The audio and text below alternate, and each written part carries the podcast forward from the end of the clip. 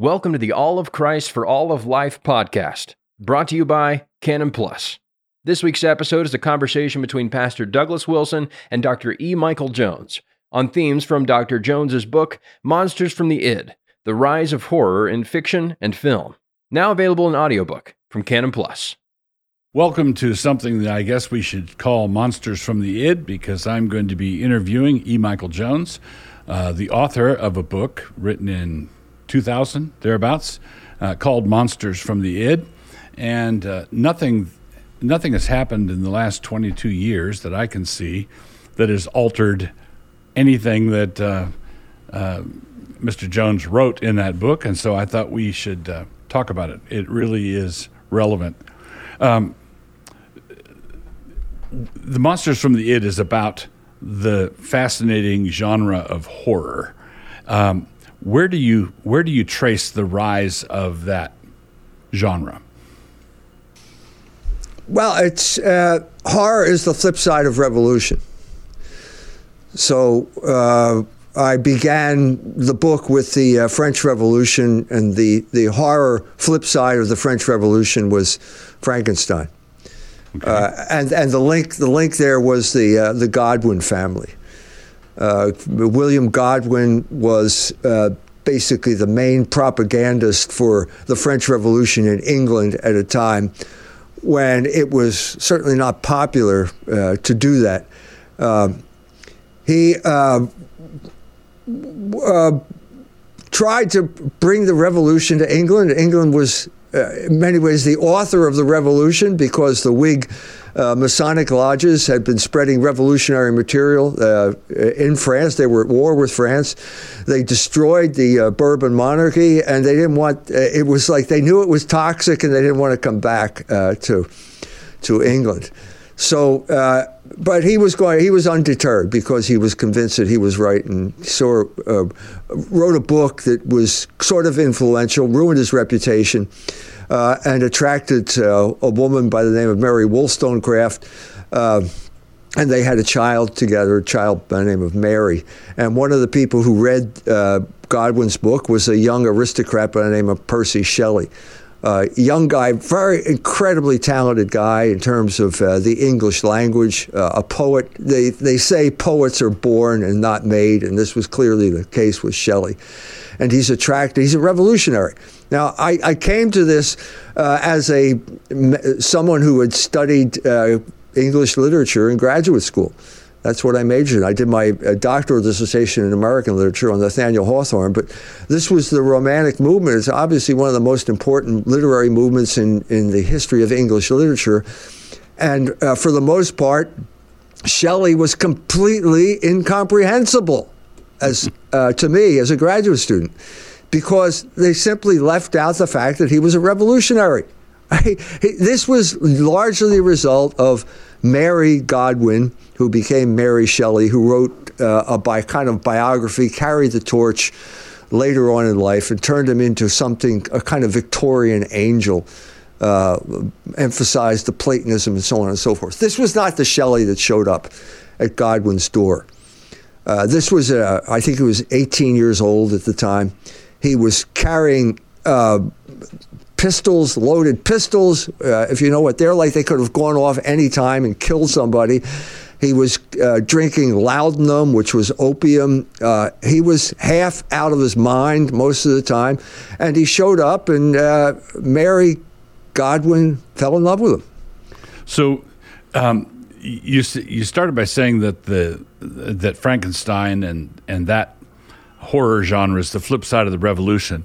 One of the major themes in your book is the sexual the sexual revolution that uh, was all part and parcel with uh, what the Romantics were up to. Do you uh, do you argue that the the uh, violent revolution in France was also an aspect of that sexual revolution? Yeah, it was part and parcel. There was no there was no distinction between revolution and sexual revolution. It was all part of the same thing. And uh, this is what France stood for. And in the early days, the early days of the revolution, it was basically the free love paradise. And uh, the English were, were kind of dragged along. one of the other poets that showed up was William Wordsworth uh, as a young man. Uh, a generation older than uh, than Shelley, shows up actually during the time of the Revolution. Uh, Wordsworth was 19 years old when the revolution broke out, and he goes over there and he has an illegitimate child, and there's all sorts of turmoil because of this. He has to go back because England declares war on France. He's separated, and that's a whole whole other story. But yeah, it, there was no distinction between revolution and sexual revolution. You were overthrowing the social order, and that was a great idea. So they had their own Woodstock. They had they had their own summer of love. Right, they did absolutely, absolutely. So Shelley's coming along a, a, generation later when everybody, no, we're not, we're at war now, and they are bad people, and we are the English, and we are upright. Shelley comes along at a moment when you have this religious revival in England. I'm talking about Methodism. Yeah. Method, Methodism had a huge effect on the morals of the English people. Uh, and the culmination of this was the reign of Queen Victoria and you had a complete reversal of the whole licentiousness of the uh, earlier 18th century. So, so he's so he's out of step. They're both they're both both this. I think this is why Shelley was attracted to Godwin, because they're both out of step. They both want revolution, and it was Godwin who said in his book uh, that um, marriage is the most odious of all monopolies. Well, that would that phrase would come back to bite him. Uh, because Shelley, who was married to uh, a lady by the name of Harriet, his wife Harriet, his 16 year old wife, uh, fell in love with Mary as well, and they ran off and eloped. They eloped uh, uh, Godwin, he's got, he's kind of, they're all in a bind here. All these people are in a bind. Godwin, yeah, marriage is the most odious of all. Well, wait a minute, that's my daughter you just ran off with. I have mixed feelings about this now, you know. And Mary is raised by two sexual revolutionaries. Her right. mother is her mother is Mary, uh, uh, Mary Wollstonecraft, who was the f- founder of feminism. She had been hired as a journalist to cover the French Revolution, and she went over there, you know, a day late, a dollar short. She thinks she's got this idea of what the revolution is and what a great thing it is, and suddenly she slips. Uh, why am I slipping here? It's not snowing out. It's blood the, the entire Place de Revolution was covered with blood because of all the decapitations that took place there with the, the guillotine. Now, how are you going to bring this into your feminist ideology? Well, you're not. She never right. wrote the book because she couldn't understand what was going on. And that's where we start talking about the unintended consequences of revolution. So, so in our revolution, our um, iteration of this, it starts with make love, not war but then it winds up with making war. In our case, on the unborn with the abortion carnage. Right, right. Uh, it always ends in bloodshed. You're saying Wollstonecraft was a naive, uh, a naive where she she didn't know where her radical ideas would take her. That's absolutely right. Uh, I mean, fe- feminism is not a deep uh, philosophical anything. It's a kind of ideology that's very brittle, and it breaks when it comes in contact with reality, which is basically blood in the streets. So much blood, you're slipping, and you know, she couldn't deal with it. She couldn't write that book. So, so, it, so would you say that Mary Shelley um, maybe did a little bit of the reverse, where she went and looked over the abyss and had second thoughts? She is the same as her mother in that she had a really difficult time dealing with the consequences of her actions.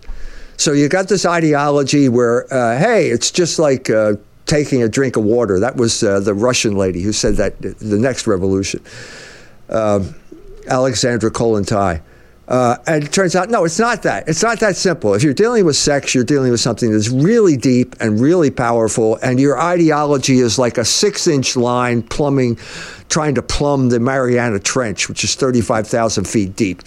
So it's not going to work. Uh, but it comes out, it works out differently here. So they elope, they go to uh, Switzerland, they have their summer of love uh, at the very time, uh, the summer when uh, this volcano in Indonesia had just blasted billions of tons of ash into the sky. So there was no summer. It was cold, it was rainy. They couldn't go hiking, they couldn't go sailing. So they stayed home and they read horror stories, Gothic novels. And this put the idea into Mary's mind. So the idea is there. They're also talking about um, Galvani's experiments with frogs' legs and the electricity. What is electricity? It's just kind of been discovered around this time. Ben Franklin worked with it in America.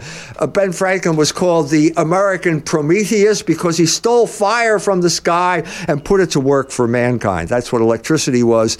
So, uh, what is Frankenstein called? He's called the modern Prometheus. Okay. So, uh, so this is share. All these ideas are floating around in her mind. Uh, Ken Russell did a film called Gothic, if you want to see his interpretation of the Summer of Love with Shelley and Byron and the other people. But she comes back to England, and suddenly the consequences of their actions catch up with them. Harriet, uh, Shelley's wife, has committed suicide. Her body was just fished out of the Serpentine, and suddenly Mary has to deal with guilt. Now, where does guilt fit into this picture? It's yeah. Where does it fit in? It's first of all, if you're dealing with the ideology of the French Revolution, you're dealing with somebody like uh, De la Mettrie, who said man was a machine. If you're dealing, you're dealing with the Marquis de Sade, uh, who said woman was a machine for voluptuousness, and they were reading Justine. This is obvious in Ken Russell's film that they were reading Justine, which is basically the Marquis de Sade's uh, masterpiece. And de Sade is basically a machine, and what you call love is basically fluids. It's the movement of fluids. That's it. That's what de Sade said. And so, okay, I agree with that. Go for it. Except now I feel guilty because that woman who was his wife, she killed herself because of my selfishness. Now, these right. are all words that are not part of the revolutionary vocabulary. So yeah. I'm, I'm saying that uh, basically we're faced with a parallelogram of forces here. Okay, you, ha- you have the moral law, which is written on your heart because you're a human being and you have revolutionary ideology, and these are the two vectors. And what do you do to bisect? What bisects that angle, resolves this parallelogram of forces? It's horror. Yeah. So you can't say it. You, what are you going to say? I, am I'm, I'm sorry. I committed adultery. I'll, I'll go to confession. She didn't believe in any of this type of stuff. Right. She's a revolutionary. So, right. That's all she knows. So, um, whatever else it is, guilt is not a movement of fluids, right? It's How do you explain guilt from a materialistic point of view? It shouldn't exist. And we know it shouldn't exist, and we tell ourselves it shouldn't exist, but why do I feel guilty then if it doesn't exist? Right. That's the whole point of this. All right. So, how, um, if, if horror as a genre is born out of accumulated, unresolved guilt, guilt that I can't name, guilt that I can't identify, but guilt that I feel nonetheless. How does horror help? Or what does horror, pro- how does horror promise to help? The, the monster uh, articulates your, your, your dilemma. So you can't say it, so you create a monster, and the monster is uh, what, what the Greeks would call nemesis. It's the return of the repressed. That's what Freud would say. And basically, it articulate you you the, you can't articulate it, but the monster articulates uh, basically the moral law that you've rejected. So, so the monster is the incarnation of your guilt. Right. Right. right. Or or it's the it's the representation of the moral law. It's nemesis. And so if you if you step forward, you fast forward to the beginning, the uh, beginning of the last era of modern film, which is the late '70s, you have the uh, uh, the babysitter movies, Halloween, where the babysitters invite their boyfriends over, and as soon as the girl takes her shirt off, the monster jumps out and stabs her to death. Well, that's that's the moral law, and, and everybody feels good now because we I I couldn't articulate this. This is right. Sex can kill you. Why didn't someone tell me that? Right. Sex, sex made a mess of my life. Why didn't someone tell me that? That's precisely the role that the monster plays in Frankenstein. So That's- she, the monster says what she should have said, which is the monster confronts Dr. Frankenstein and he said, Thou didst sport with life. That's what she should have said, but couldn't say. She couldn't right. say it. So the monster said it for her. So is there another is there another layer to this? So uh, Mary Shelley has this unresolved guilt. She writes this story where the monster embodies that guilt and then confronts Dr. Frankenstein with with what he did. So at to that extent, Mary Shelley's kind of looking in the mirror, right? Or if you take a, a babysitter movie where the the uh, immoral woman is killed, the the person who's watching that movie, who's done the same sort of things the baby di- babysitter did, has a cathartic release and then is yes. out and then is out on the sidewalk after the movie not dead right? I, that's I, right. I had a substitute die in my place. I, I think you're right. The word is catharsis. The word uh, that's aristotle's term it's a medical term okay. Uh, and it, it, basically it's like a purgation of, of fear and pity so there, there, it's a it's a purgative you know, you've, you've, been, you've been through a vicarious experience that represents the life that you're leading. Someone finally articulated what you couldn't articulate yourself, and you feel better as a result right. of that.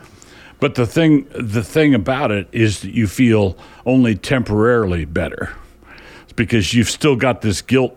Uh, the if you still if you keep on living the same way, if you still are sleeping around or doing drugs or messing with, the, you know, killing your unborn children, that the fact that you've seen three, five, seven horror films isn't going to stay with you. You something's you're still accumulating guilt. No, that's great for Hollywood because they can do the, the seventh remake of uh, uh, Nightmare on Elm Street.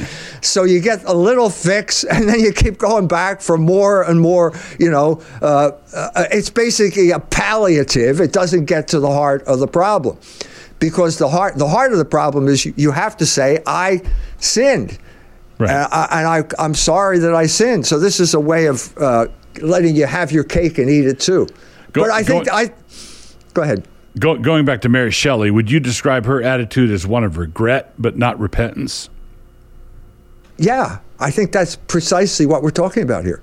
The inability to repent basically makes the fiction, the horror fiction, mandatory. It makes it necessary as a way of dealing with guilt. We we tend to uh, uh, we tend to underestimate. I think because we still live in a, a, a, a culture where Christianity is a possibility and uh, forgiveness of sins and the expiation of sin that Jesus Christ brought about is a reality that uh, is still there. It's not going to go away simply because you don't follow it. And so we tend to minimize the power that guilt has uh, in people's lives. Like, what do you do with guilt? Right. How do you deal with it? How do you deal with it? Well, you can you can mobilize uh, because misery loves company, and so if you feel guilty about abortion and you don't want to repent the, the sin that you committed, you can join the National Organization of Women. And you're surrounded by a, a big march in Washington, and you feel better about yourself because all these because all those other people are out there. Same thing applies to gay pride uh, marches, where you engage in a form of uh, exhibitionism Mm-hmm. Uh, uh, and you march down the public sphere and hardly have any clothes on at all, you know, and God didn't strike me dead and the sun was shining and all the other, that guy looks even worse than I do. And you get this momentary release of guilt by doing that. All right. So there's been a progression over the years. It was not just um, at the at the genesis. What? Let's talk a little bit about Dracula. How how does Dracula enter into this? How, how is Dracula related to the sexual revolution? Okay, there was a uh, the the revolution that took place this time is called the Russian Revolution, and the Russian Revolution was a sexual revolution every bit as much as the French Revolution, and they didn't have a separate word until Wilhelm Reich. Uh, the, the Jewish communist from Vienna wrote the book called The Sexual Revolution. Reich, Reich was right in the middle of it. He was a he was a psychiatrist and he was a communist. Uh, and he was basically fighting a battle. This this Jewish enclave is fighting the battle in Vienna, fighting the battle with the overwhelmingly Catholic population outside of Vienna. And he was trying to mobilize the people. And he found that if he talked about communism, no one was interested. But if he talked about sex, he had a big audience. So that that's that's where the term sexual revolution came from. It was that from the beginning. This is, he wrote that book in 1933. By 1923, it was obvious that uh, this what was going on in Russia was a, a sexual revolution.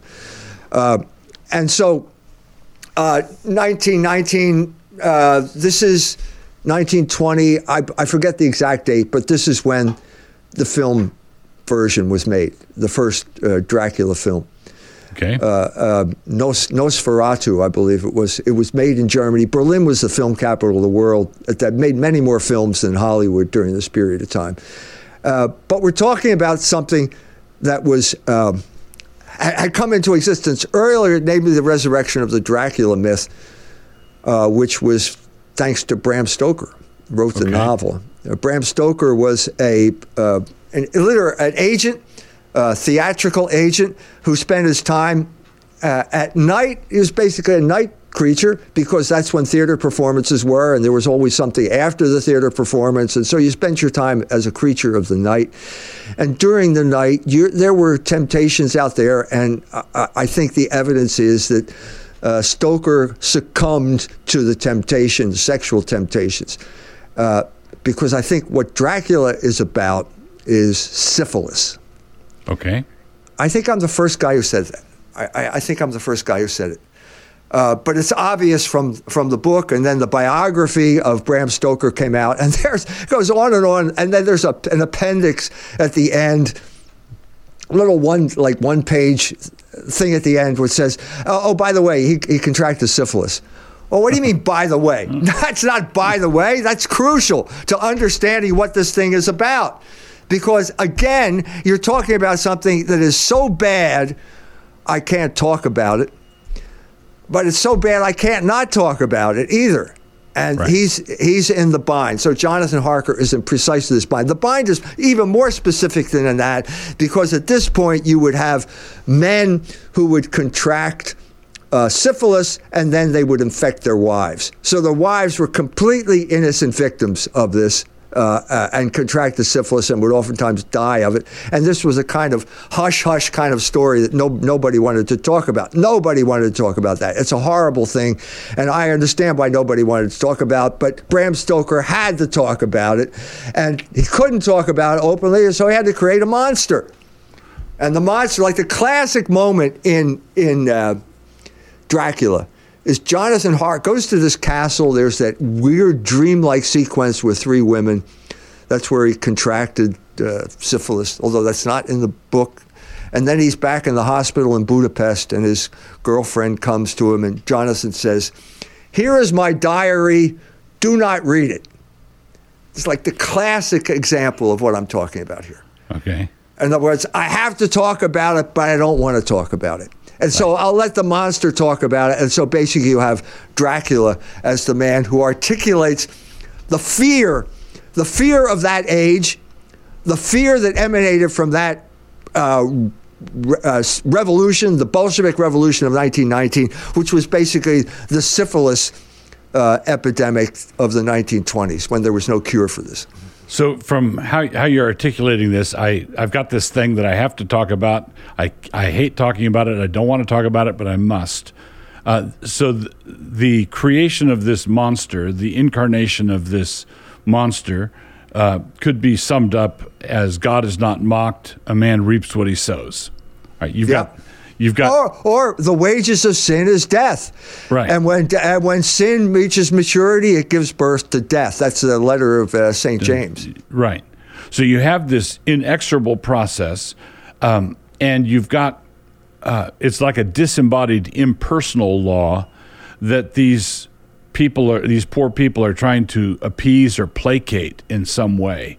They're trying to manage it, but they know it's an unmanageable thing.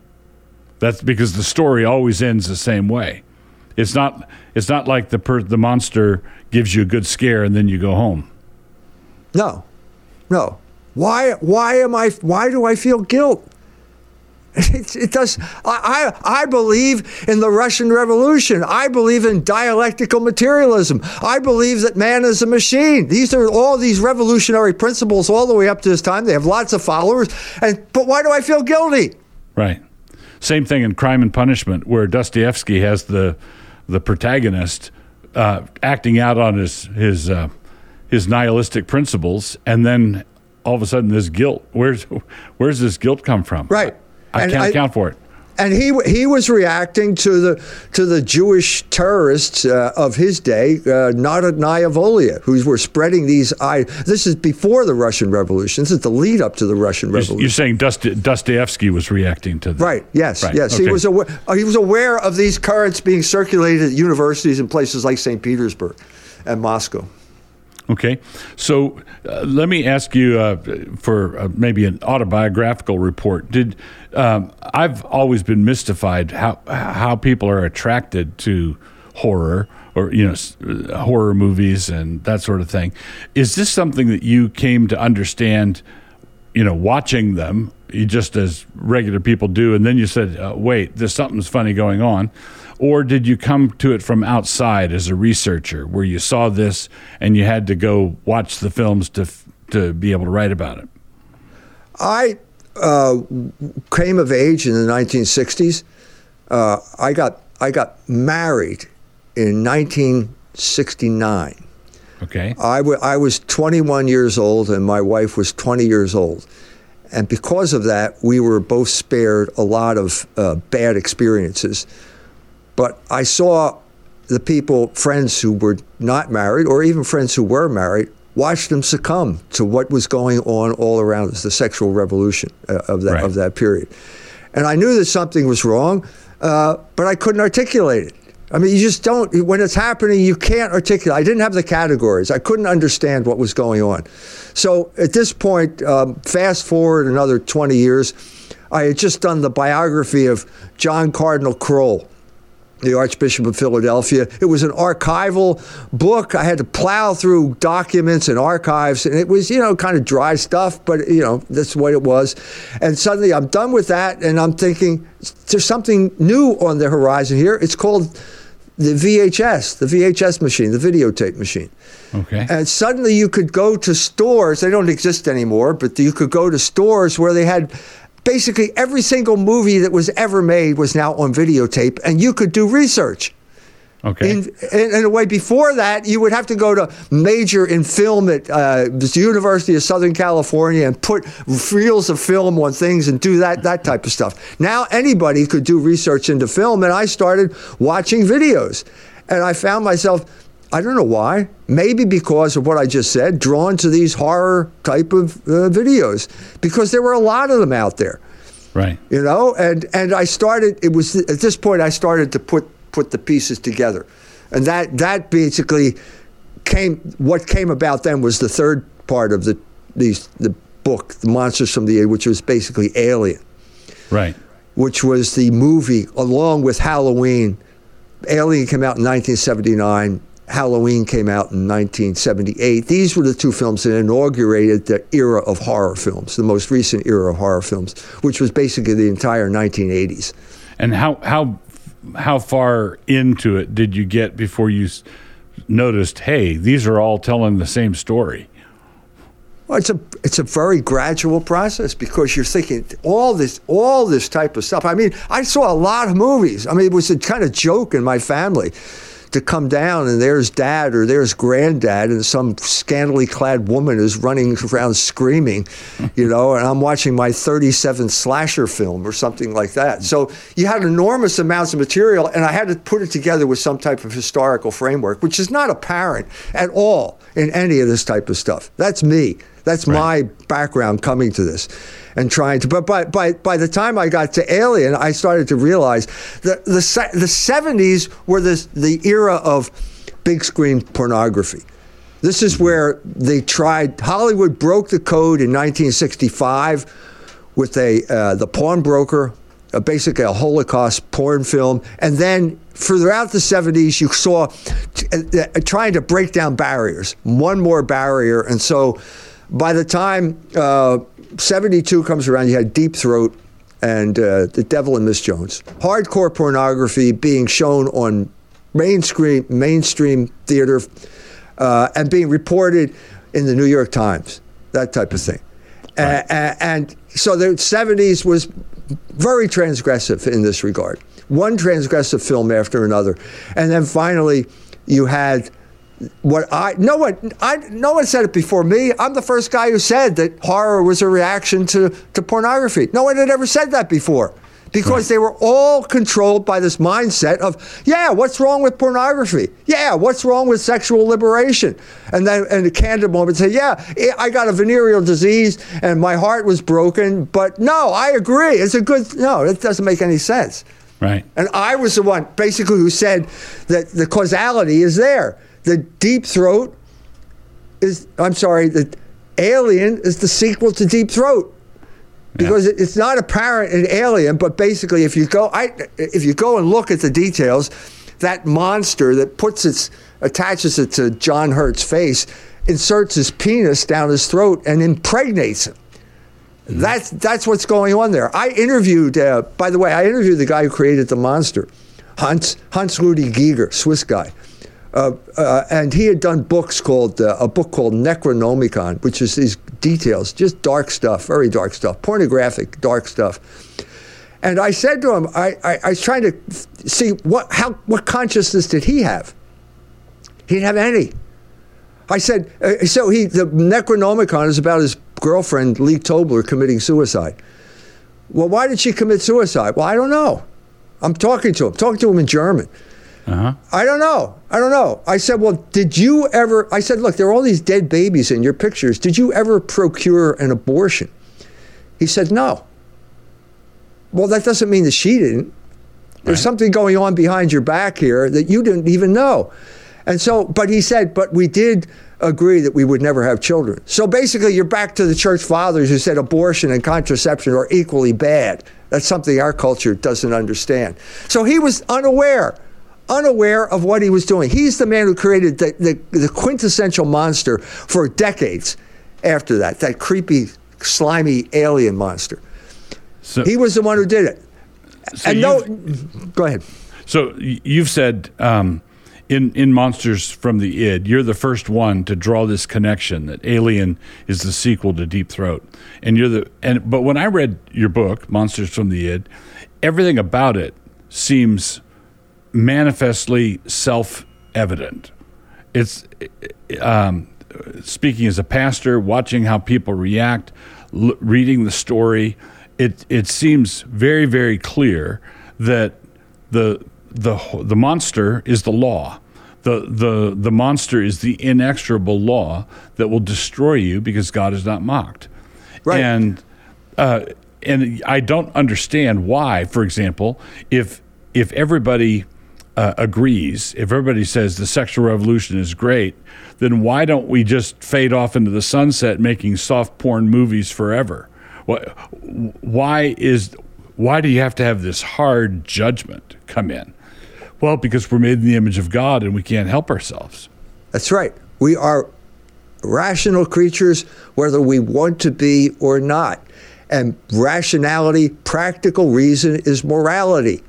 That's right. how you achieve the good. You have to act in a certain way if you want to achieve the good and have a successful life. If you disregard that moral law, you will have an unhappy life and your mind will be darkened and you won't even understand why you're unhappy. So, what kind of feed? Uh, I've said from my read, it's self-evident. Your thesis is self-evident. Do you get? Have you gotten that kind of feedback from other writers, scholars, theologians? No, no, it's been basically ignored. Uh, uh, but the, the, the, the younger generation uh, uh discovered these ideas through my other book, Libido Dominandi Sexual mm-hmm. Liberation and Political Control, which was basically the book I wrote after Monsters from the Id. like, so, like a whole history of, uh, of sexual revolution. As soon as I said uh, sexual liberation was a form of control, there were millions of people who understood immediately what I was saying because right. they were completely addicted to pornography and masturbation. Right. And Chester, I, Chesterton says somewhere that free love is the first and most obvious bribe that can be offered to a slave. Yeah, he was he was always kind of keyed in to the depths of the the deep sources of Western culture. So if someone, so your um, your corpus on this topic would be what Dionysos Rising, Degenerate Moderns, Monsters from the Id, and Libido Dominandi. Would that cover the waterfront? On this topic? Uh, they all have uh, sexuality in common. Living Machines as well, which is the book on architecture. So I'm saying that this uh, this sexual issue, which everyone had f- felt had been resolved, and we don't need to talk about this anymore. This is the key to understanding all of these all of these phenomena, uh, which don't make sense without it. There is and there is a moral law. Uh, that is in, written on our hearts if you don't follow it, you're going to be unhappy and you will end up close to death. You will have death experiences either literally or, or figuratively. And that's where that's where horror came from. This this might be a rabbit uh, rabbit trail, but do you make it we've made a connection between the the sexual element and the violent element. What about the what about the drugs? Uh, is it accidental that we have people going in for uh, you know they want pot legalized everywhere, and is is there a connection there? First of all, pot legalization is driven by George Soros. He pays for it. I mean, uh, because he wants a docile population. He wants a population that he can just push around. That's that's the whole thing behind decriminalization. There is uh, on the other side of it, the coin. I mean, let's let's take a step back. A guy a guy like Hemingway mm-hmm. He said basically, I, I'm I'm a drunk because I was a, I treated my wife like shit. That's what he said. Mm-hmm. He needed so when you're when you're guilt, as I said, beginning program, guilt is a powerful force, and uh, a lot of people think they can anesthetize it by either alcohol or drugs, uh, uh and and that uh, works for a very short time, and it gets worse and worse as time goes on because you can't you can't get rid of that guilt. You can't get rid of the monster. That this the gist of basically Forbidden Planet. Okay, which is a, a, one of the early precursors of the modern horror genre, is that basically that's where I got the title of the book. Okay. So we keep trying to keep this monster out, and we got 12 inches of Krell metal steel, and it got through that. And the guy who's dying there, Doctor, I think it's Doctor Morbius, says, uh, "You forgot monsters from the id. You can't keep it out because it's inside of you." Mm-hmm. And this this even be, this even gets finds expression in the Alien sequels, where the one of the sequels, I forget which one. Anyway, the uh, the guy is tries to grab the monster and he falls with the monster into molten steel. Mm-hmm. But that doesn't solve the problem because the monster is inside of you. Right. That's why it's always breaking into your spaceship. It's in you, and you yeah. don't recognize it. That's the yeah. problem. Orig- uh, original sin. Actual sin. original, original sin uh, leads us, gives us a weakness. You know what I mean? There's a weakness there. We're all susceptible to this weakness. Uh, and actual sin is uh, where you actually com- succumb to your weakness and actually do something that you know is wrong, knowing that it's wrong. Would you would you say that this is also the this unresolved guilt is the impetus for hatred of and persecution of Christians? Because if if you can't account, you know, I was propagandized by the government schools for generations. I was I was I, I, believed I was free to do all this stuff, but I still feel guilty. It must be because you and your Christianity are are are making me feel bad.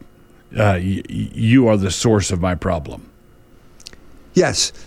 Uh, f- phobia means fear and hatred. Phobos means fear and hatred. And so the, the psychological mechanism you're talking about is called projection. Mm-hmm. What, what do you project? You project guilt. You have to get rid of it. You have to get rid of it. How can I get rid of it?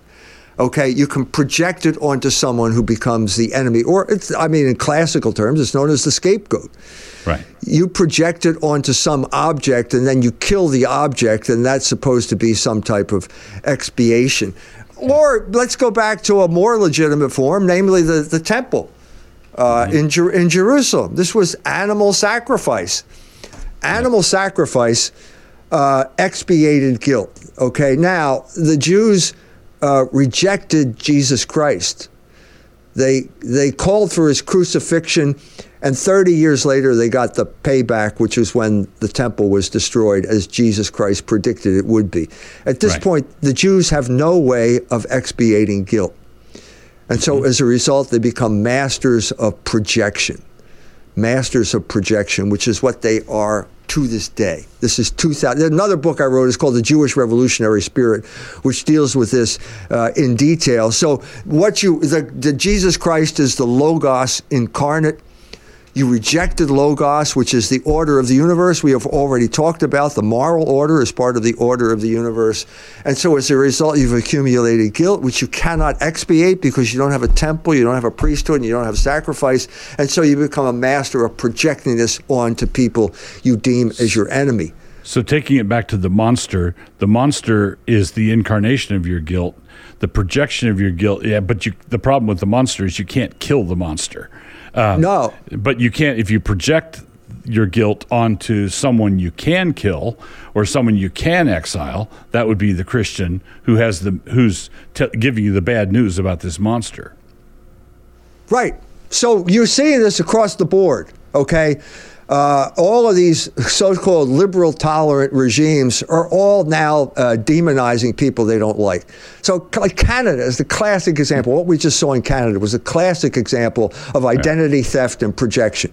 So, Drew, Justin Trudeau is a pawn, a lackey of the oligarchs, doesn't represent the Canadian people at all. The truckers show up and he immediately accuses them, projects his feelings onto them, calls them Nazis Right. they're Nazis. They're not Nazis. You're not doing your job. Okay, that's what you're saying. And Canada is the place where uh, you now it's against the law to uh, engage in what they call conversion therapy, which is basically counseling people who are unhappy about being homosexuals. That that's the type of demonization and scapegoating that is going on. There are two. Uh, an event, uh, an uh, Lutheran bishop in Finland and a member of parliament in the Finnish parliament who quoted St. Paul's letter to the Romans are now being put on trial.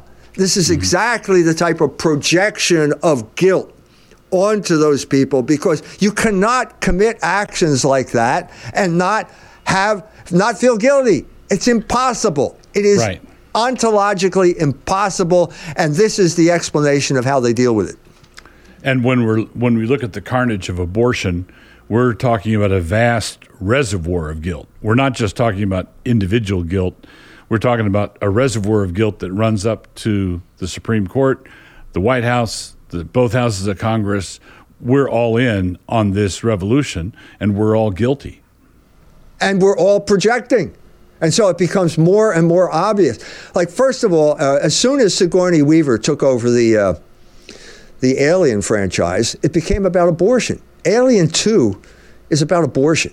It's about the guilt that uh, I don't know whether Sigourney Weaver ever had an abortion, but this is clearly a drama that is about abortion uh, because you cannot kill your own child and not feel guilt about it. And so what you what you're doing, what you're seeing here is the rise of this these extreme, uh, radical what should I say, anti logos movements like transgenderism, where you're at war with being. You're at mm-hmm. war with the very idea that there is such a thing as being. There's a logos to your sexuality, that you're male or female. This is only, this is like the, these are the children of the, the generation that gave us abortion. This, Right. this is the only the logical conclusion of this. Right. So here we are in clown world, and it, it and it has to, and it's a very bloody, horrific. Uh, it's creepy clown world. It's not just clown world. It's creepy clown world, and it's because we won't turn to Christ to deal with our sin. You're absolutely right. You're absolutely right. And the whole point, the whole point of this culture is to pretend that you don't feel guilty, and so for there, therefore you don't need Christ. Right. You don't need Christ. You don't need His sacrifice on the cross, which brought about the expiation of, of sin. There is always an option, and the whole point of our culture is to foreclose that option. Now you're talking you're you're rightly saying when you have millions of abortions, you're talking about a cultural commitment to this. You're not talking about something that is individual. There right. are individual guilt is the source of it, but you're having structures, structures in your culture that are basically going to make wrong right or die trying. I guess the cl- classic example in my mind is Ruth Bader Ginsburg, you know, who went to her death regretting the fact that America didn't come around to her view on abortion.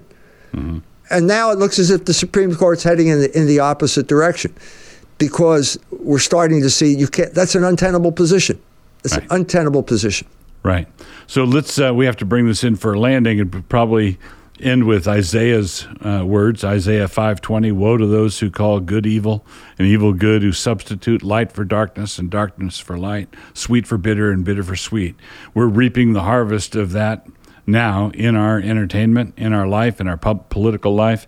And I thank you, um, E. Michael Jones, for a marvelous book, most instructive book. Thank you. Thank you. If you enjoyed this episode, check out the audiobook for Monsters from the Id the Rise of Horror in Fiction and Film, available now on Canon Plus.